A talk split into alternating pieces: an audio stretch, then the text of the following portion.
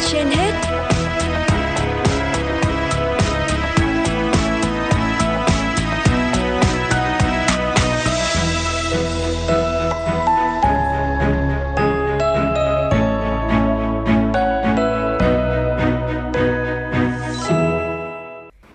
Lê Thông và Thu Thảo xin được kính chào quý vị và các bạn đang nghe chương trình Sức khỏe trên hết của Đài Phát thanh Truyền hình Hà Nội. Thưa quý vị và các bạn, sốt xuất huyết và COVID-19 đều là các bệnh truyền nhiễm nguy hiểm gây dịch do virus. Hai bệnh tuy triệu chứng ban đầu giống nhau, thế nhưng có những điểm đặc trưng riêng về yếu tố dịch tễ, đường lây truyền cũng như là bệnh cảnh. Việc nhầm lẫn giữa sốt xuất huyết và COVID-19 là khá nguy hiểm bởi sốt xuất huyết nếu không phát hiện kịp thời có thể dẫn tới các biến chứng nặng, thậm chí là tử vong. Hiện nay nhiều nơi trên cả nước dịch sốt xuất huyết đã xuất hiện cùng với dịch bệnh COVID-19 vẫn đang lưu hành và đáng lo ngại là cả hai loại bệnh khiến người mắc có triệu chứng giống nhau, nhất là sốt. Bệnh nhân Nguyễn Văn Nam mắc sốt xuất huyết không rõ nguồn lây. Bệnh nhân tưởng mình mắc Covid-19 và khi tình trạng nặng thì mới đi khám. Khi nhập viện, bệnh nhân rất mệt mỏi, tiểu cầu giảm sâu, thế nhưng may mắn chưa xuất hiện tình trạng xuất huyết nội tạng.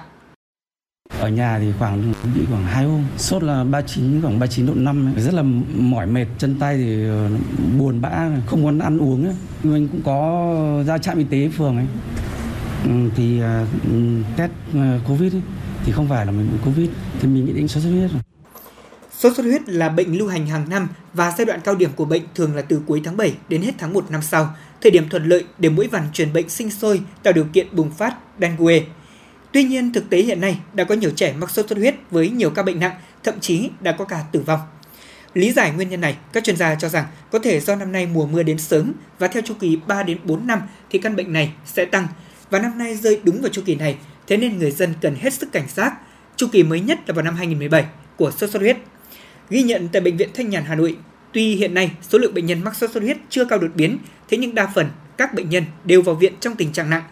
Bác sĩ Nguyễn Thu Hường, trưởng khoa bệnh nghề nghiệp bệnh viện Thanh Nhàn Hà Nội cho biết. Thứ nhất là tâm lý của người bệnh ngại đến viện, thứ hai có nghĩ có thể là mình bị Covid và mình đã tiêm 3 đến mũi vaccine rồi thì nó sẽ không nặng nữa cho nên khi bệnh nhân đến với chúng tôi thường là lại có cái dấu hiệu nó lại trở nặng. Thực tế có không ít trường hợp nhầm lẫn nghĩ mình mắc Covid-19, thậm chí là khi test nhanh âm tính lại càng yên tâm hơn.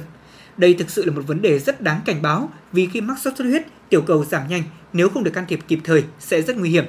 Để có thể phân biệt những triệu chứng ban đầu, bác sĩ Nguyễn Thu Hường lưu ý thì cái triệu chứng sốt thường là không cao lắm tức là nó khoảng dưới 37 38 à, độ đến 38 độ 5 nhưng sốt xuất huyết có thể lên đến 40 độ và cái triệu chứng đau đầu của sốt xuất huyết thì rất là rõ ràng và bệnh nhân rất là mệt mỏi nhưng mà covid nếu như các cái triệu chứng đến thời điểm này thì ta là rất là nhẹ nhàng Giai đoạn cao điểm của dịch Covid-19 từng có ca tử vong do sốt xuất huyết mà nguyên nhân rất đau lòng là do sợ dịch.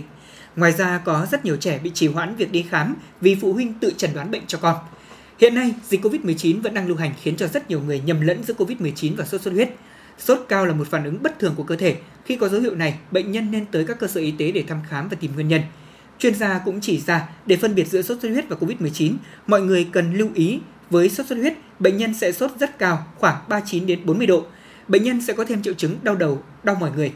Còn với COVID-19, nếu người bệnh đã tiêm vaccine thì sẽ sốt không cao, ở mức là 37 đến 38,5 độ.